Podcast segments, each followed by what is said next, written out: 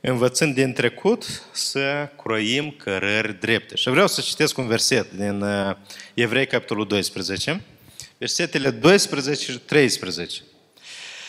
Uh, Întăriți-vă dar mâinile obosite și genunchii slăbănogiți, croiți cărări drepte cu picioarele voastre, pentru ca cel ce șchiopătează să nu se abată din cale, ci mai degrabă să fie vindecat. Amin. Acum, dacă ne uităm așa unii la alții, ceea ce vedem noi este produsul unui trecut. Deci noi toți suntem, pentru că suntem aici, suntem pentru că Domnul Iisus a lucrat și a făcut o lucrare în viața noastră, dar suntem și un rezultat a trecutului nostru, a părinților noștri, a celor care de-a lungul vieții noastre au investit în noi e un, un produs a cărărilor pe care noi am mers sau a cărării pe care am mers-o până acum. Autorul epistolei către evrei spune croiți căreri drepte cu picioarele voastre. Cărarea poți să o faci și pe o parte, așa, mai ales că știți că relieful în Israel este așa mai deluros, mai muntos, mai... Deci, spune, croiți căreri drepte cu picioarele voastre pentru că cel ce șchiopătează și la cel ce șchiopătează, e greu să meargă pe o cărare care e pe o parte, așa, pe... Cred că cine ați fost pe la Țăpăva, pe la Urhei Vechi și mai departe, știți ce înseamnă o cărare pe o parte în care calci și te duci la vale. Da? Spune că dacă, dacă croim căreri drepte cu picioarele noastre, cel ce școpătează nu se va abate din cale, ci mai degrabă va fi vindecat. Noi, la rândul nostru, trebuie să, creiem, să croim cărări drepte. Cărări drepte care să ajute pe cei care șchiopătează să se țină de cale și nu doar să se țină de cale, dar să fie vindecați. Să dăm o direcție bună, să lăsăm niște urme bune în urma noastră. Acum, dacă să ne uităm la exemplu evreilor, cei la care le-a scris apostolul, care le-a autorul, să presupune că e Pavel, dar rămânem la, la uh, definiția de autor necunoscut.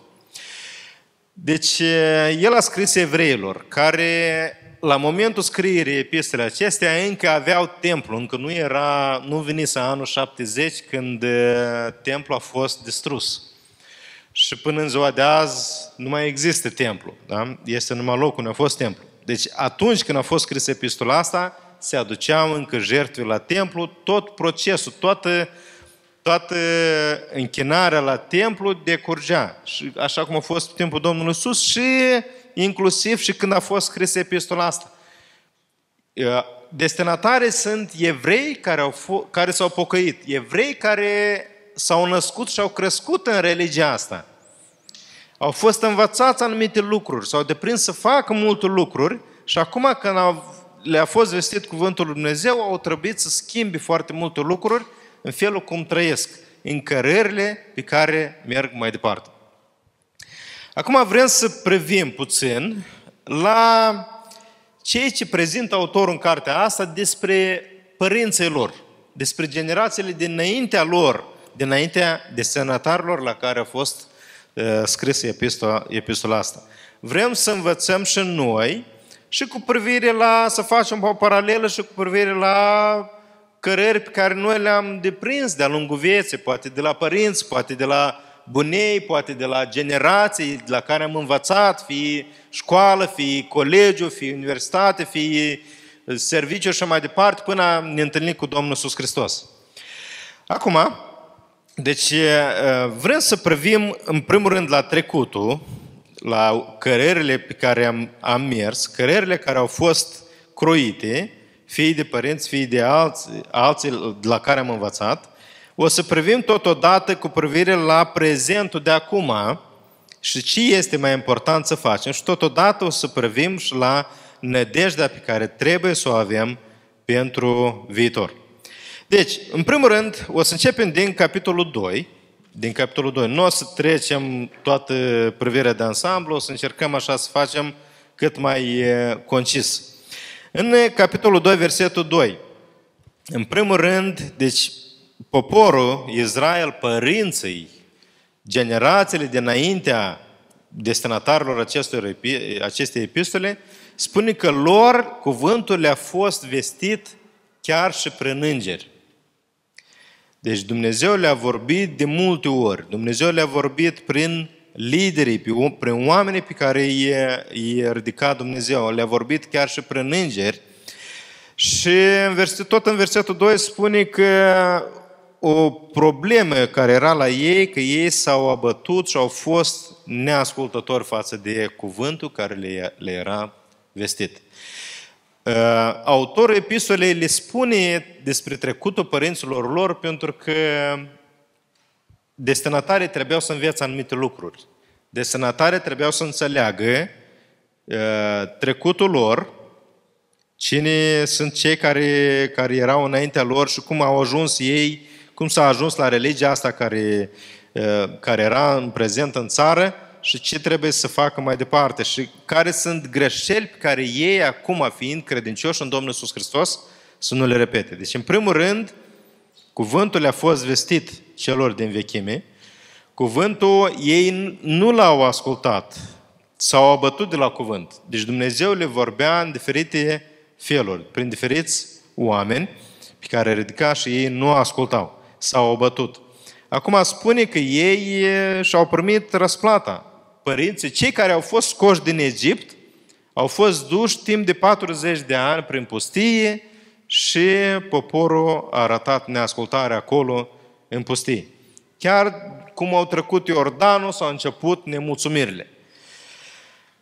Alt lucru, la versetul 3 spune că cum vom scăpa noi dacă stăm nepăsători față de o mântuire așa de mare care după ce a fost vestită dintre de Domnul, ne-a fost adeverită de cei ce au auzit-o.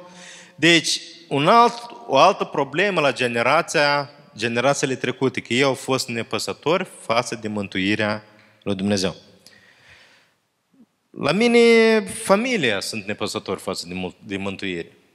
Și asta e o durere a mea care uneori mai vine să mai reiau vorba alte ori, parcă îmi vine să las mâna în jos, mâinile în jos. Este greu atunci când vrei să vorbești despre Dumnezeu și îți schimbă subiectul rep de la, la altceva. Deci, eu n-am învățat de, despre Dumnezeu de la părinții mei. Am învățat puțin despre Dumnezeu de la bunei mei din partea mamei. Dar în linii mari, Părinții mei au fost nepăsători față de mântuire, față de Cuvântul Dumnezeu și fratele și sora mea nu sunt tare, sunt cam tot în aceeași, în aceeași categorie. Uh, acum, versetul 3 spune că cum vom scăpa noi? Cum vor scăpa cei care sunt nepăsători față de mântuire? Cum vor scăpa? Dacă ei, dacă ei n-au scăpat atunci, poporul Israel, cum vom scăpa noi dacă stăm nepăsători față de mântuire. Mântuire care ne-a fost vestită. Spune că Domnul Iisus însă și-a vestit când a venit pe pământ, a adeverit ucenicilor lui, cei care au auzit nemijlocit de la el, și apoi a vestit prin, prin oamenii care au învățat nemijlocit de la ei, a transmis învățătura mai departe prin ucenicii lui și a adeverit mărturia lor cu semne și minuni. Un alt lucru care îl lasă greșit generațiile dinaintea noastră este frica de moarte. La versetul 15, și să izbăvească pe toți aceia care prin frica morții erau supuși robii toată viața lor.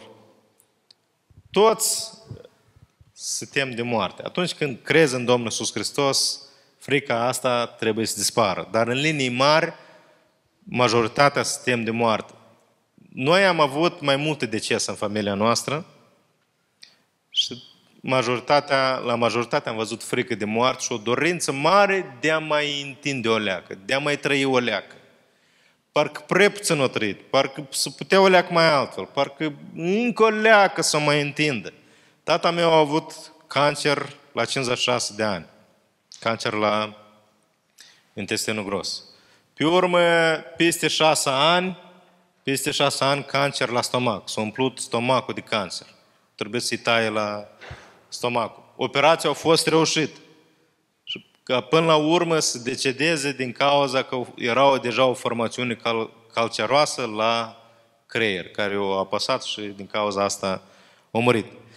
Deci frica de moarte ne robește. Frica de moarte, în frica asta de moarte trăiesc mulți oameni. Și chiar și acum, pe timpul pandemiei, câți oameni nu... Deci frica asta de moarte parcă s-a accentuat și mai tare. Și mulți parcă au început să gândească la Dumnezeu. Dar tot acum, dacă s-o liniștit pandemia, iarăși fiecare își caută de treburile lor. Deci sunt niște urme pe care le lăsăm ca și oameni, da? Ne-au fost lăsate în urma noastră. Păi la versetul 8 din capitolul 3 mai spune ceva cu care descrie pe părinții evreilor din timpul epistolei. Spune că inimile lor erau împetrite. Inimile lor erau împetrite. Inimi de piatră. Inima nu înseamnă chiar inima, înseamnă mintea. Mintea care nu permite la nimic să intre, nu acceptă nimic nou, nu acceptă nicio schimbare. Sunt comozi așa cum este și absolut nimic ce nou ce vine și nu le place, resping. Da? Ca nu cădei perete. Avem noi așa o, o vorbă, da? Orice spui, sare ca nu cade perete. Așa era inima lor. Orice li se spunea, erau inimi împetrite și Dumnezeu le arăta minuni în fiecare zi. Moise le vorbea în fiecare zi. Inimile lor erau împetrite și nu vroiau să primească cuvântul Lui Dumnezeu. Tot în versetul 8 spune că ziua răzvrătirii, deci în ziua, deci erau răzvrătiți, un popor răzvrătit, o generație de oameni răzvrătiți. Au ispitit pe Domnul, l-au provocat pe Dumnezeu la mânie, prin cei ce au făcut. Le s-a făcut foame, lui Dumnezeu le dădea mâncare, le-a dat mană. Uh, au ajuns chiar nemulțumit că e prea multă mană, mai vor și altceva, mai vor și carne. Le-au dat carne, e prea mult carne, că deja stă și în, printre dinți carne, da? Și uite așa, așa s-au, s-au răzvrătit poporul lui Israel uh, de-a lungul anilor, ispitind pe Domnul, fiind nemulțumiți de orice, fără ca să aprecieze, și așa i-au pus răbdarea lui Dumnezeu la încercare. Ei, timp de 40 de ani, versetul 9 spune că 40 de ani au văzut lucrările lui Dumnezeu, începând din Egipt, când începea să-i ducă, să scoată din Egipt, au văzut toate acele 10 urgii. Să ne închipuim noi cam ce, ce au văzut ei, da?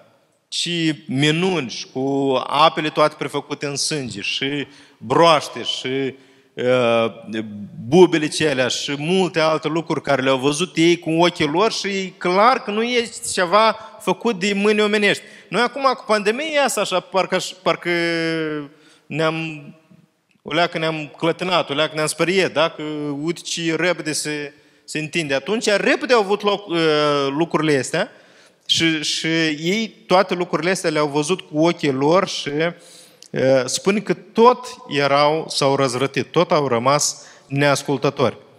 Acum, când au ajuns, când au, deci cei care au ieșit din Egipt, niciunul din ei, o pedeapsă care le-a dat Dumnezeu, niciunul din ei n-a ajuns în țara promis. Până și Moise, care a avut un moment de, de îndoială, până și Moise nu a intrat în țara promis, el doar a văzut-o de pe munte. A văzut cât e de frumoasă și cu asta s-a terminat. Niciunul din cei care au ieșit din Egipt n-a intrat în țara promisă. În țara promisă a intrat deja generația care s-a născut în pustie în timpul acestei călătorii. Deci, răzvrătirea și neascultarea și punerea asta la încercarea lui Dumnezeu, provocarea asta lui Dumnezeu este o atitudine care uh, nu este bună și noi de multe ori am văzut asta și în familiile noastre și în localitățile unde am crescut, în școală și așa mai departe. De multe ori Dumnezeu cu fiecare om uh, face minuni. Îi scapă din niște accidente, din niște situații în care în mod normal trebuia să, trebuia să moară. Și oamenii ce zic? Ce norocos sunt, m-am născut în cămașă. Și multe alte lucruri găsesc numai ca să nu mulțumească lui Dumnezeu, numai ca să nu recunoască că toate lucrurile astea le-a făcut Dumnezeu. Tot așa găseau diferite motive și poporul Israel. În 1 uh, Corinteni 10 spune că o să, o să mai menționez capitolul ăsta odată, spune că ei au ajuns să închine la idol, au început să facă multe lucruri urâte și prin asta l-au provocat pe Dumnezeu. Lucruri greșite, lucruri care n-au fost învățați de Dumnezeu, n-au fost învățați de Moise și de alți lideri, lucruri pe care le-au învățat de la neamurile pe care trebuiau să le zgonească în țara promisă. Un alt lucru, o altă urmă greșită pe care ni se lasă, ne-a fost lăsată nouă de multe ori, dacă ne uităm la versetul 1 din capitolul 4, în capitolul 4 vorbește despre odihnă. Dumnezeu vorbește despre odihnă în care trebuie să intrăm cu toții. Da? Spune că să luăm dar bine seama că atâta vreme cât rămâne în picioare făgăduința întrerei în odihna lui, niciunul din voi să nu se pomenească venit prea târziu. Și de multe ori vedem atitudine de asta că mai avem o leacă, lasă că să nu mai trăim viața. Poate chiar însă și noi am spus lucrul ăsta. Să-mi trăiesc viața, să ajung la bătrânețe și atunci poate mă pocăi. Mai am timp. Aici spune autorul să nu cumva să ne pomenim, intrați, veniți prea târziu. Să nu cumva să ne pomenim că am scăpat rutiera. Să nu cumva să ne pomenim că am scăpat trolebusul. Da? Care și așa, da, s-o mai scumpit. Să nu cumva să e, e, scăpăm trenul. Să nu cumva să ne pomenim veniți prea târziu. Deci nu este nu este timp pentru asta. Și aici chiar autorul spune că, într-un alt text, spune că azi, acum, cât se zice, da? Acum trebuie să primim mântuire. Un alt lucru, la versetul 2 din capitolul 4, spune că lor le-a fost vestit cuvântul, le-a fost propovedit, le, le s-a spus vestea bună, dar spune că lor cuvântul lui Dumnezeu nu le-a ajutat la nimic la generația aceea, generațiile acelea de oameni, de evrei, cuvântul lui Dumnezeu nu le-a fost de folos, nu le-a ajutat la nimic. De ce? Pentru că n-a găsit Dumnezeu la ei credință. N-a găsit credință. Poți să treci pe, să citești Biblia, poți să auzi deseori Biblia, să mai pui un mic samaritan, să mai asculți cineva vorbind, să mai uh, întâmplător citești, da? Cei care nu înțeleg valoarea nu intenționează să citească, da? Dar spune că cuvântul uh, pe care ne-a fost, care ne-a fost propovăduit, care ne-a fost vestit, nu ne-a fost, ne-a ajutat la nimic. Cuvântul nu ajută cu nimic pe cel care nu are credința că ăsta este cuvântul lui Dumnezeu, este uh, cel care schimbă viețile noastre. Dacă ne uităm în versetul 12, în același capitol, uh, aici vedem niște lucruri foarte importante despre Cuvântul Lui Dumnezeu pe care mulți îl neglijează și astfel lasă o urmă greșită în urma lor. Și asta e o atitudine greșită față de Cuvântul Lui Dumnezeu, am văzut-o deseori. Eu văd asta până în ziua de azi în familia mea, văd asta în multe generații. La versetul 12 spune că și cuvântul lui Dumnezeu este viu și lucrător.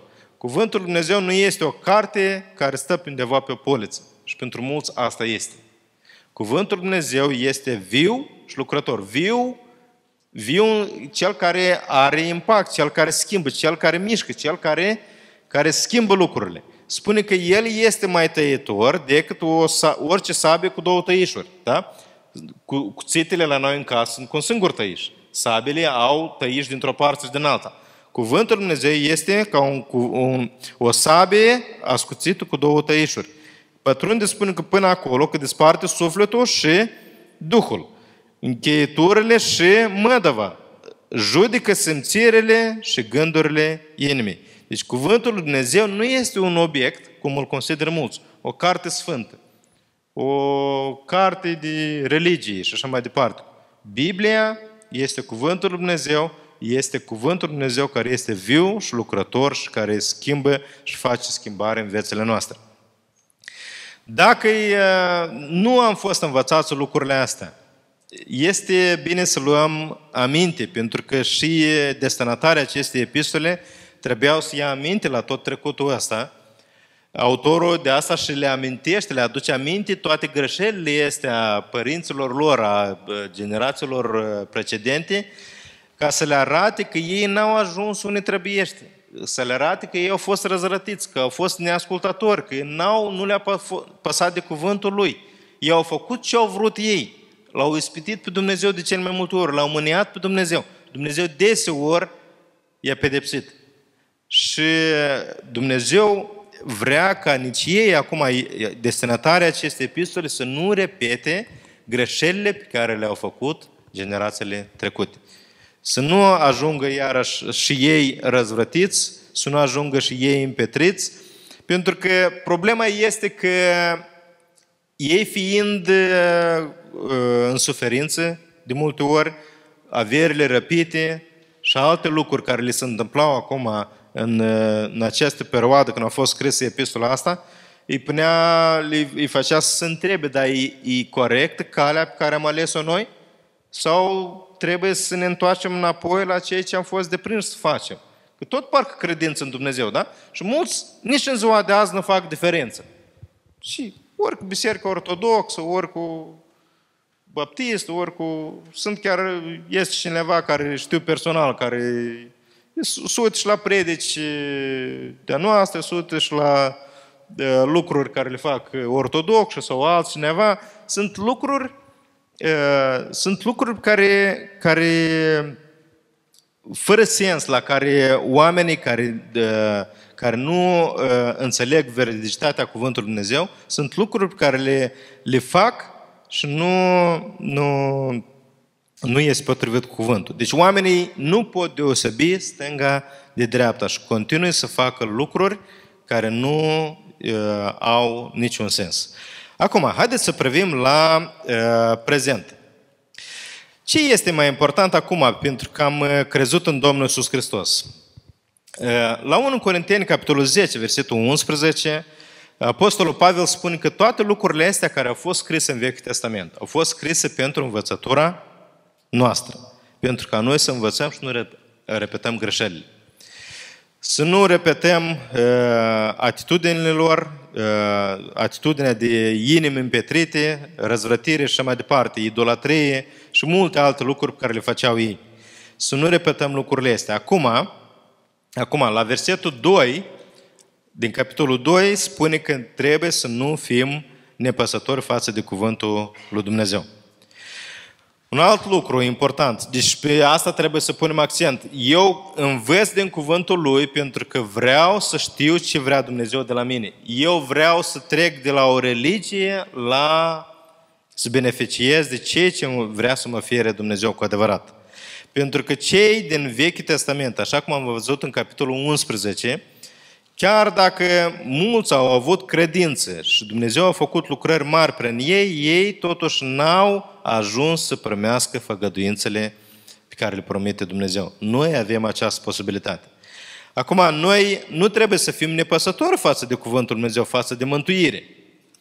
Pentru că, până la urmă, în viața mea nu se petrece schimbare atunci când mie nu-mi pasă de Cuvântul Dumnezeu. Când eu nu găsesc timp pentru asta, când este ora de studiu, de îmi găsesc cu orice altceva să fac, numai să nu petrec timp în studiu, și parcă mi se pare că știu multe lucruri.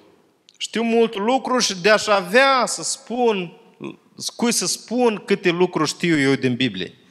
Dar apostolul care a scris epistola asta le spune lor că voi de mult trebuia să ajungeți să fiți învățători. Voi v-ați făcut greoaie la pricepere pentru că mintea voastră mintea voastră s-a dezvățat să deosebească binele de rău. S-a dezvățat de, prin întrebăințare să deosebească binele de, de rău. Sau nu a învățat până la urmă. Da?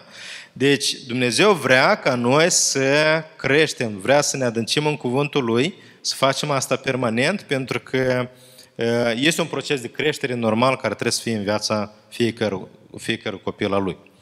La capitolul 10, versetul 22. Ce este important acum? Capitolul 10, versetul 22. Deci cuvântul Lui Dumnezeu trebuie să punem mâna, să studiem permanent. La versetul 22 spune că să ne apropiem cu o inimă curată, cu credință de plină. Să ne apropiem cu credință de plină. Deci, o credință spune că, versetul 39, credința care este pentru mântuirea sufletului. Pentru că mulți au credință că da, este Dumnezeu. Dar este credința care duce la mântuirea sufletului. Și nu merge vorba că destinatarii epistolei au crezut și au căzut, au pierdut, mântui, au pierdut mântuirea și acum e greu să revină înapoi. Este credință care așa de cum ne convine nouă, să credem, dar fără responsabilități. Este credință care duce la mântuirea sufletului. Și asta, la asta vrea autorul să ajungă unii din, din cei la care le-a scris. Să ajung sau să aibă credința pentru mântuirea sufletelor lor. Apoi versetul 38 spune că cel neprihănit trăiește prin credință. Deci a trăi prin credință, a avea credința mântuitoare, a trăi prin credință este un lucru prioritar în viața mea pentru ca eu să las urme bune de urma mea. De urma mea cresc copii. Noi deja avem și nepoțele. Eu vreau ca copiii mei să vadă în urma mea urme de credință, urme de viață trăită cu Dumnezeu, urme de slujitor al Dumnezeu și nu de un om care să zbate și el cumva între toate nevoile pe care le are. Eu vreau ca copiii mei să învețe ce trebuiește. Și de aceea vreau să am credință, să trăiesc prin credință și asta este o, un lucru foarte important pentru fiecare copil al lui Dumnezeu. La uh, capitolul 7, versetul 12, uh, spune că deja preoția este schimbată. Preoția din Vechiul Testament este schimbată și nu mai este nevoie. Deci spune că dacă preoția trebuie, uh, este schimbată, se schimbă și legea. Acum, în ziua de azi, mulți, chiar și religia majoritară, majoritară în țara noastră, caută să copie, să repete ceea ce era în Vechiul Testament. O amestecătură între Vechiul Testament și Noul Testament. Noi, în ziua de azi, nu mai avem nevoie de preot așa cum aveau nevoie de preot evrei din Vechiul Testament. Pentru că preotul, marele preot în mod special, era cel care intra o dată pe an în uh, Sfânta Sfintelor și aducea jertfe pentru ispășirea păcatelor poporului. Acum, noi nu mai avem nevoie de preoți. În poporul nostru oamenii sunt deprinși cu preoți. Și de multe ori vorbesc de rău preoții care nu trăiesc potrivit cuvântul Dumnezeu și epistola către evrei spune că și preoții erau și atunci și sunt și în ziua de azi oameni cu slăbiciuni și ei care înainte, în Vechiul Testament, ei aduceau mai întâi jertfe pentru sine, pentru iertarea păcatelor lor și apoi făceau mai departe toată slujba pentru păcatele poporului. Noi acum nu mai avem nevoie de preoți, pentru că acum, acum marele nostru preot este Domnul Iisus Hristos. Nu mai avem nevoie de preoți, nu mai avem nevoie de icoane, de Sfânta Sfintelor, de aceea la noi totul e deschis. Nu este o, un spațiu unde au voie să intre numai uh, păstoare sau păstorul principal. Nu mai este lucrurile astea, nu mai sunt icoane, nu mai sunt pască, sfințit, sărbători nu știu de care, pentru că toate lucrurile astea sunt o religie. Noi am venit înaintea lui Dumnezeu ca să avem o relație cu Dumnezeu și nu mai este toată sistema asta religioasă. În capitolul 10, versetul 21, vedem că autorul spune că marele nostru preot este Domnul Iisus Hristos, care El s-a dus pe sine însuși ca jertfă pentru păcatele noastre, pentru că El este preot, mare preot, nu după rânduiala leviților, ci după rânduiala lui Melchisedec. Este o altă sistemă de uh, închinare. Acum, ă, dacă să ne uităm în 1 Ioan, capitolul 2, de la versetul, versetul 1 și 2, acolo vedem despre ă, Domnul Iisus Hristos că El este marele nostru preot, așa cum am văzut la evrei, dar mai spune că El este mijlocitorul, ă, cel care mijlocește pentru păcatele noastre. Chiar și acum, acum, dacă cineva păcătuiește, Domnul Iisus e cel care mijlocește pentru păcatele noastre înaintea lui Dumnezeu. Nu trebuie să așteptăm un an de zile, nu trebuie să facem nu știu ce jertfe să pregătim. Este de ajuns ca să ne cerem iertare de la Dumnezeu, să ne cerem iertare de la Cel care, față de care am păcătuit și Domnul Iisus e Cel care mijlocește, Cel care uh, se pune pentru noi înaintea lui Dumnezeu. La versetul 19 din capitolul 10, noi de ce nu mai avem nevoie de o religie? Nu mai avem nevoie de tradiție, nu mai avem nevoie de Sfânta Sfintelor, nu mai avem nevoie de altare și așa mai departe. Pentru că nu mai, nu mai este perdea cum era, perdea cum era în templu, da? Spune că pentru că noi, prin Domnul Iisus Hristos, prin sângele Lui, avem o intrare slobodă în locul prea sfânt. Noi astfel putem să avem relații strânse cu însuși Dumnezeu prin Domnul Iisus Hristos. Acum, în timpurile noastre, putem să avem relație cu Dumnezeu așa cum nu aveau posibilitate cei din Vechiul Testament. La capitolul 9, versetul 14, acum, în prezent, noi avem posibilitatea și sper că toți noi suntem pocăiți cu adevărat și avem credință mântuitoare. Deci cel care a crezut cu adevărat spune că cugetul lui este curățit de faptele și gândurile moarte. Cugetul nostru este curățit și Dumnezeu ne curăță, Domnul Iisus ne curăță cugetul nostru, nu pentru ca noi să fim curați și să strălucim și să ședem undeva pe băncile din biserică. Aici spune că noi suntem curățiți, gândurile noastre sunt curățite pentru ca noi să slujim Dumnezeului celui viu. De aceea, orice om care este curățit, care, a cărui minte a fost curățită, el este în slujba lui Dumnezeu.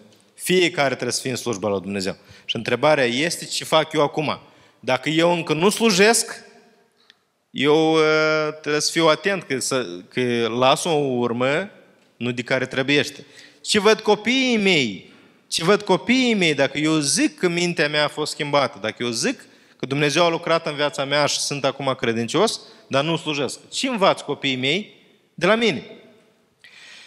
Apoi, la capitolul 6, versetul 12, acum, acum, pentru că noi ne-am pocăit, pentru că am crezut cu adevărat în Domnul Iisus Hristos,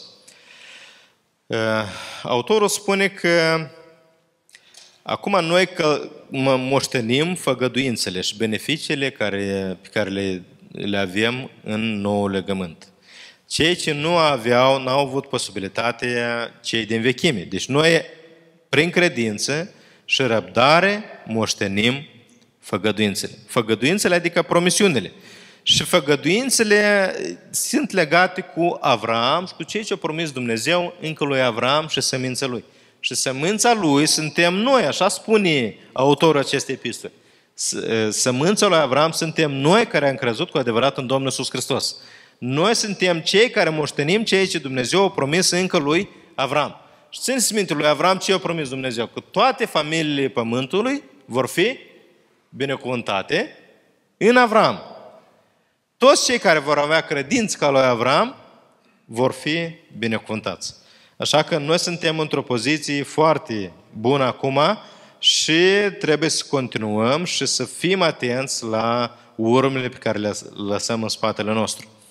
Acum, noi fiind în nou legământ, avem și responsabilități și în ce privește căsătoria. Da? La capitolul 13 spune că căsătoria ă, să fie ținută în toată cinstea și patul să fie nespurcat. Deci în ce privește relațiile soț-soții, credincioșii în căsătorie. În versetul 17 din capitolul 13 spune trebuie să fim ascultători de mai mare noștri.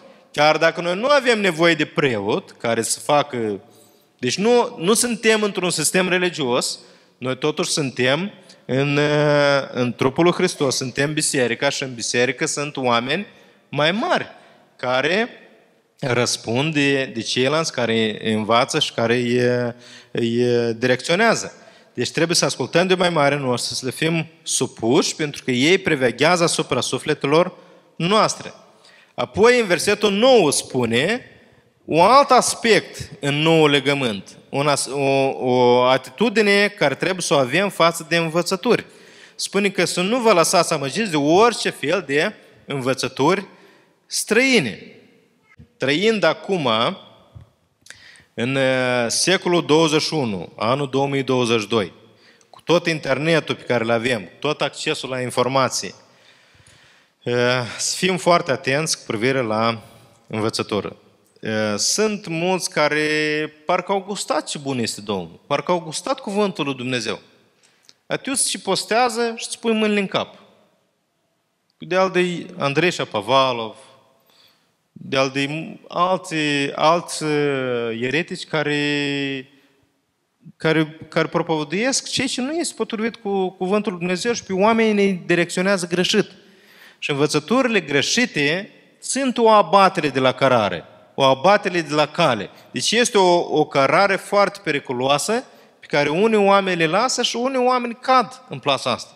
Noi să fim atenți, să nu cumva să ne abatem de la Cuvântul Lui Dumnezeu, să nu mai vrem să fim ascultători de Cuvântul Lui Dumnezeu, să continuăm să rămânem în ceea ce am fost învățați, să ne ținem de asta. Da? Uh, un alt lucru pe care îl spune autorul aici, în versetul 16, spune că să continuăm să facem bine și să, să fim darnici, pentru că spune că astfel de jertfe îi plac lui Dumnezeu. Uh, acum, zilele acestea, noi, de exemplu, la lucrarea de la Băciu am simțit foarte, foarte bine uh, ajutorul uh, unor frați și fratele Ion și cu fratele Valentin Șușu și Radu Filat cu Cristi și Bogdan este permanent cu mine acolo și e foarte, foarte bine și plăcut când simți umorul altuia să continuăm să facem lucrul ăsta și oricine sunteți îndemnați și găsiți timp. Uite, Ion, de exemplu, și Valentin e după lucru. Au terminat lucrul la ora 6 până la ora 9 seara, stăm și lucrăm acolo ca să reușim. Uh, oricine dorește este foarte binevenit în orice parte a zilei, numai să-mi dați de știre. Așa că de făcut bine și să contribuiți puteți oricine. Și este bine să facem lucrul ăsta. Și e bine ca să mergem și noi să ajutăm pe alții și atunci când vine rândul să fim și noi ajutați. Uh, acum, un alt lucru, uh, în versetul 7 din capitolul 13, tot legat de mai mare noștri.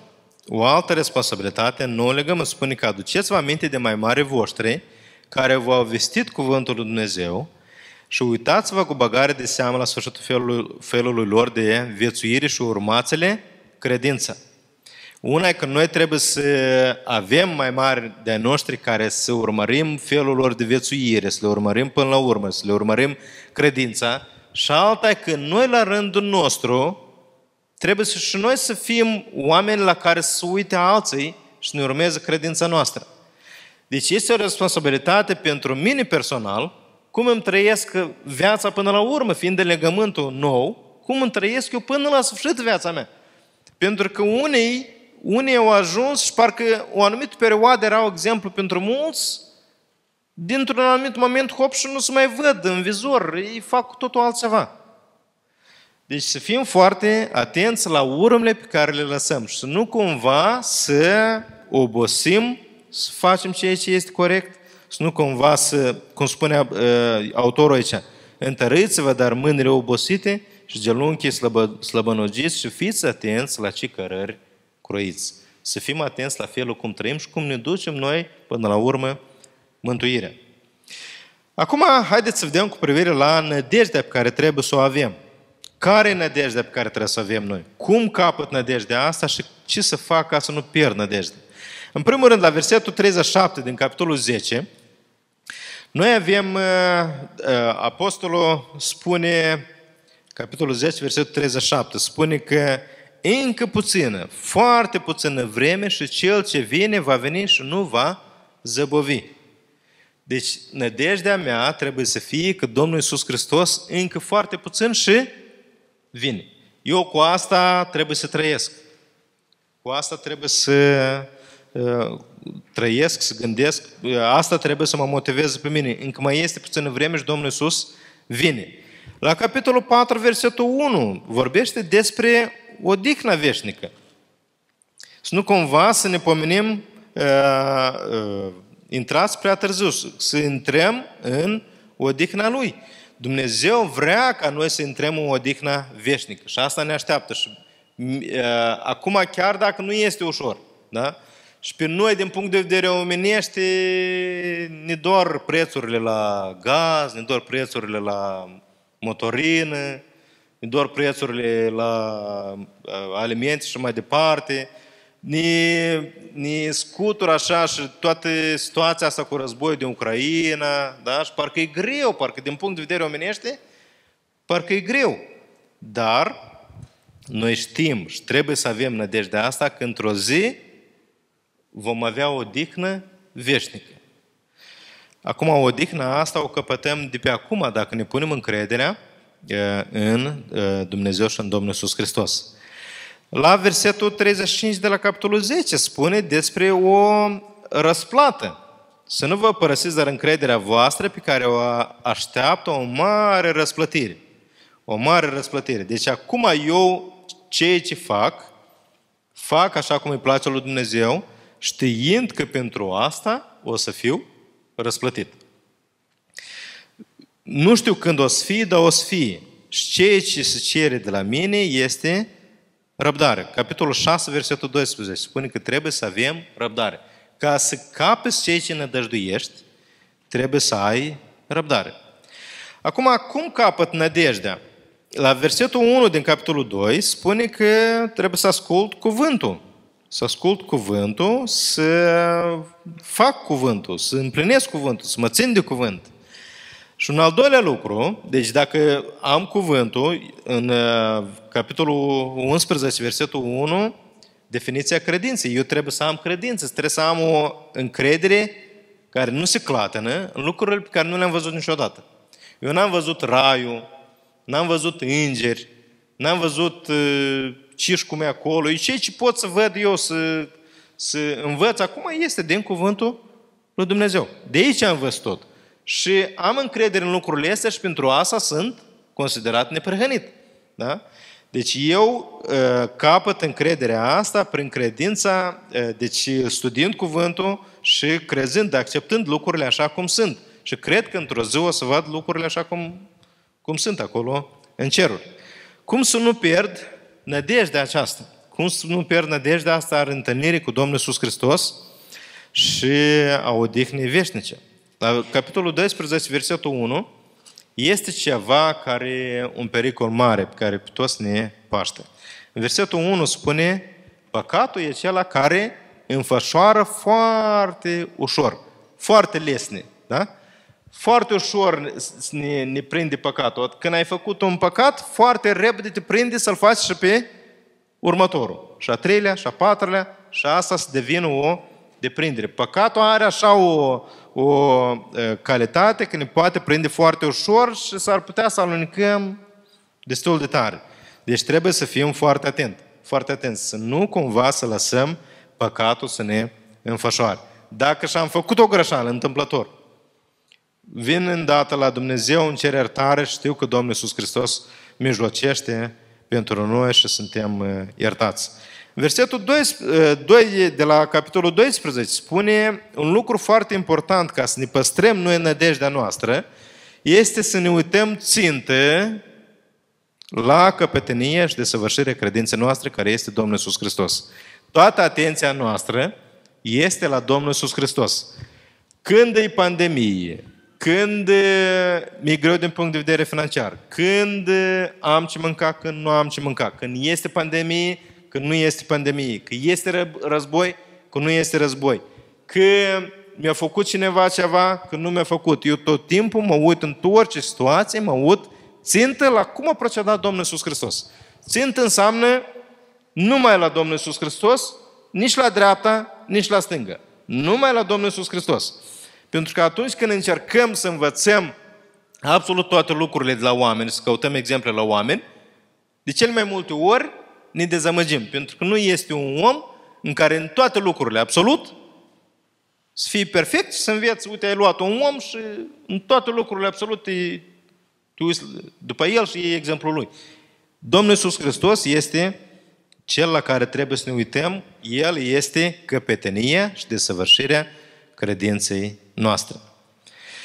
Și este un lucru important în capitolul 8, din cap, în versetul 8 din capitolul 3, spune că un lucru foarte important care trebuie să-l ținem minte.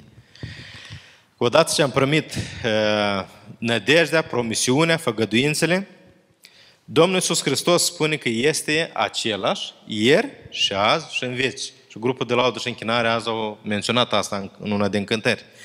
Domnul Iisus Hristos, cum a fost ieri, cum a fost pe timpul poporului evreu, Domnul Iisus Hristos nu s-a născut când a venit uh, Iesla din Betleem. Domnul Iisus Hristos era și pe timpul lui Avram, și pe timpul lui Noe, și pe timpul lui Adam, și pe timpul lui Moise, și pe timpul lui Iosua, și pe timpul până în ziua de azi. Și el așa era atunci, așa era pe timpul cât a fost pe pământ, așa era și în timpul ăsta cât le scrie epistola autorul, și așa este și în zilele noastre. Domnul Iisus Hristos nu se schimbă de fel. Învățătura Lui nu se schimbă. Așa cum vedem și în versetul 9. Unii se lăsau amăgiți de alte învățături. Învățătura Domnului Iisus Hristos nu se schimbă și nu are două sau trei sau patru sau cinci sensuri și fiecare și alege ce vrea El. Nu. Învățătura Domnului Iisus Hristos are o linie roșie, așa. O, un sens anume. Deci sensul ăsta trebuie să-l învățăm, trebuie să-l înțelegem și să ținem minte că învățătura lui nu se schimbă, caracterul lui nu se schimbă niciodată.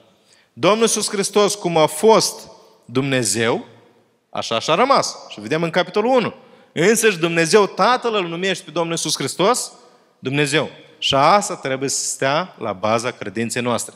Asta ne face pe noi diferiți de oameni religioși. Că noi credem că Domnul Iisus Hristos este Dumnezeu și că trebuie să ne supunem, să ascultăm, să facem ce spune El. Așa că Domnul să ne ajute să ținem minte lucrul ăsta. Domnul Iisus Hristos niciodată nu se schimbă.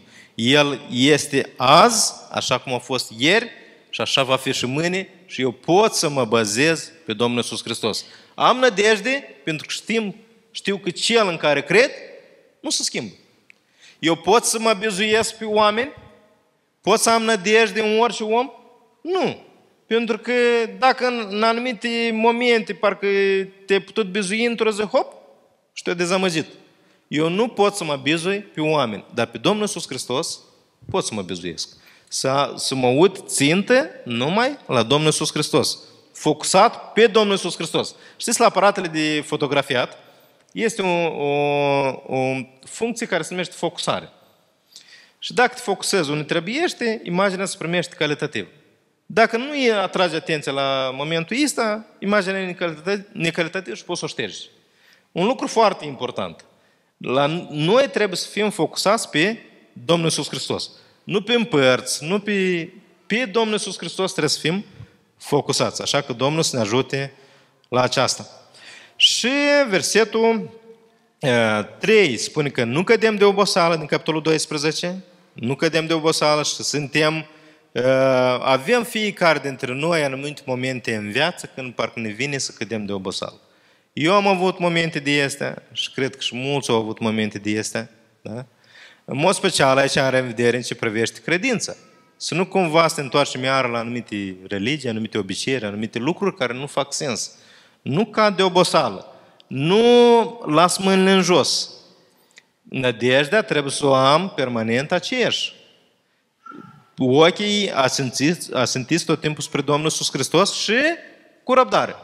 Ce înseamnă răbdare? Asta e un lucru foarte, care e foarte greu îl găsești. Foarte greu în zilele noastre, mai ales la generația de acum, foarte greu să găsești. Dar e o calitate pe care fiecare trebuie să o avem și copiii noștri și nepoții noștri e o calitate foarte importantă. Să poți să rabzi, pur și simplu să aștepți. Faci ce trebuiește și aștepți. Și așa o să căpătăm făgăduințele, așa o să intrăm și în odihnă veșnică. Ne întărim mâinile slăb, obosite și genunții slăbă, ă, slăbănogiți și astfel croim căreri drepte pentru binele și vindecarea și mântuirea altora nu are nicio importanță toți anii mei, perisuri care am, dacă eu nu am lăsat și nu lăs cărare dreaptă. Poți fi tânăr și lași o cărare dreaptă și bună și de urma ta oamenii să fie direcționați, călcând pe urmele tale să meargă pe calea corectă și să înveți ce trebuie și să fii mântuiți. Poți fi cu experiențe de viață prin multe situații să fii trecut, să fii sur la cap, dar oamenii să călcând pe urmele tale să nu înveți ce trebuie. Domnul să ne ajute ca să, fi, să învățăm pe alții, să lăsăm în urma, în urma noastră cărări pe care, bune pe care alții să meargă. Acum este important să mă gândesc cu privire la viața pe care trăiesc acum. Suntem în 14 august 2022. Care sunt lucrurile pe care le-am preluat de la părinți sau bunei sau generațiile anterioare, care mi-am dat seama că sunt greșite și eu continui să le fac. Eu, de exemplu, am și eu anumite lucruri care nu le-am văzut la tata meu în familie și îmi vine greu să le schimb. Dar trebuie să le schimb.